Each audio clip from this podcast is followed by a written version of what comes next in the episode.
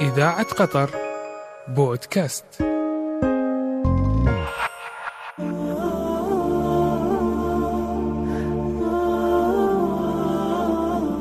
نساء خالدات في الإسلام. لنا فيهن قدوة, لنا فيهن قدوة حسنة.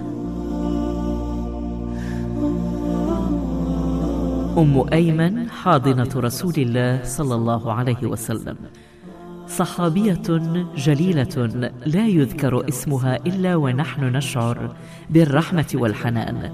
إنها حاضنة الرسول أم أيمن الحبشية مولاة رسول الله صلى الله عليه وسلم. أضحت زوجا لحب النبي زيد بن حارثة وأما للشهيد.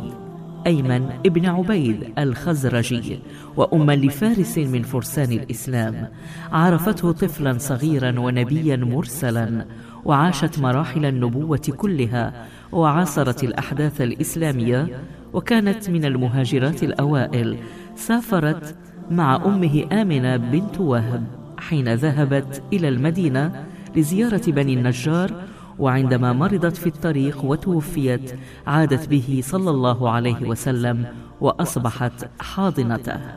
وغمرته بعطفها كما غمره جده عبد المطلب الذي كان يوصيها قائلا يا بركة لا تغفلي عن ابني. فإني وجدته مع غلمان قريبا من السدرة.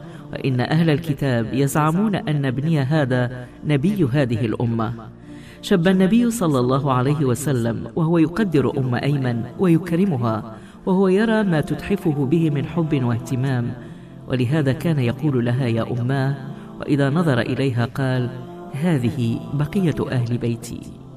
وتمر الأيام سريعا ويتوفى صلى الله عليه وسلم فتحزن حزنا شديدا وتقول ما أبكي لأني لا أعلم أن ما عند الله خير لرسوله صلى الله عليه وسلم ولكن أبكي لأن الوحي قد انقطع من السماء.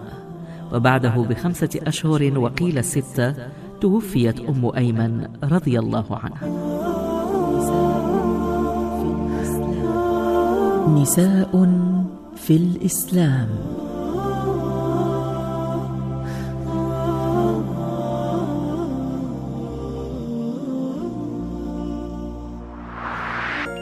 إذاعة قطر بودكاست.